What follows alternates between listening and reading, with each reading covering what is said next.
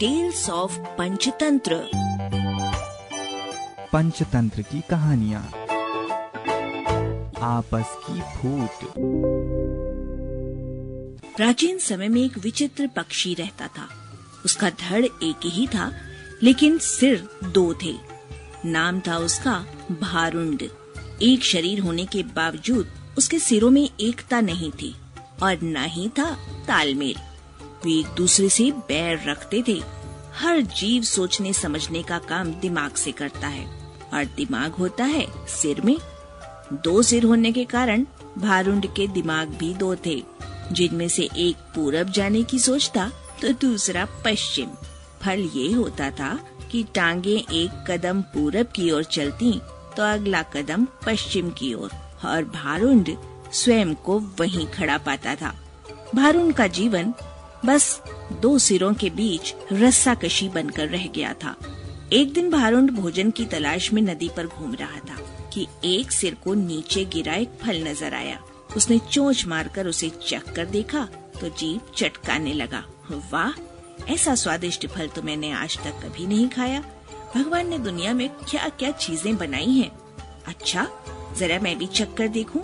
कहकर दूसरे ने अपनी चोंच उस फल की ओर बढ़ाई ही थी कि पहले सिर ने झटक कर दूसरे सिर को दूर फेंका और बोला, अपनी गंदी चोंच इस फल से दूर ही रख।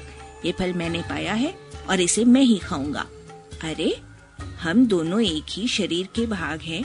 खाने पीने की चीज़ें तो हमें बांटकर खानी चाहिए ना?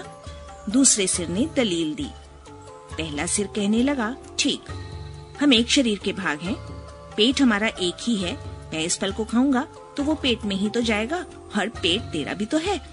दूसरा सिर बोला, खाने का मतलब केवल पेट भरना ही नहीं होता भाई, जीप का स्वाद भी तो कोई चीज़ है, तबीयत को संतुष्टि तो जीप से ही मिलती है, खाने का असली मज़ा तो मुँह में ही है। पहला सिर तो नक्कर चिढ़ाने वाले स्वर में बोला, मैंने तेरी जीप और खाने के मज़े का ठेका थोड़ी ले रखा है, फल खाने के बाद पेट से डकार आएगी, वो डकार तेरे मुँह से भी निकलेगी, उसी से गुजारा चला लेना। अब ज़्यादा बकवास न कर और मुझे शांति से फल खाने दे। ऐसा कहकर पहला सिर चटकारे ले लेकर फल खाने लगा। इस घटना के बाद दूसरे सिर ने बदला लेने की ठान ली और मौके की तलाश में रहने लगा। कुछ दिन बाद फिर भारुंड भोजन की तलाश में घूम रहा था कि दूसरे सिर की नज़र एक फल पर पड़ी। उसे जिस चीज़ की तलाश थी, वो उसे मिल गई थी। दूसरा सिर उस फल पर चोच मारने ही जा रहा था कि पहले सिर ने चीख कर चेतावनी दी। अरे अरे, इस फल को मत खाना। क्या तुझे पता नहीं ये विषैला फल है? इसे खाने से मृत्यु भी हो सकती है। दूसरा सिर हंसा। हे हे हे। तू चुपचाप अपना काम देख। तुझे क्या लेना है कि मैं क्या खा रहा हूँ? भूल गया उस दिन की बात?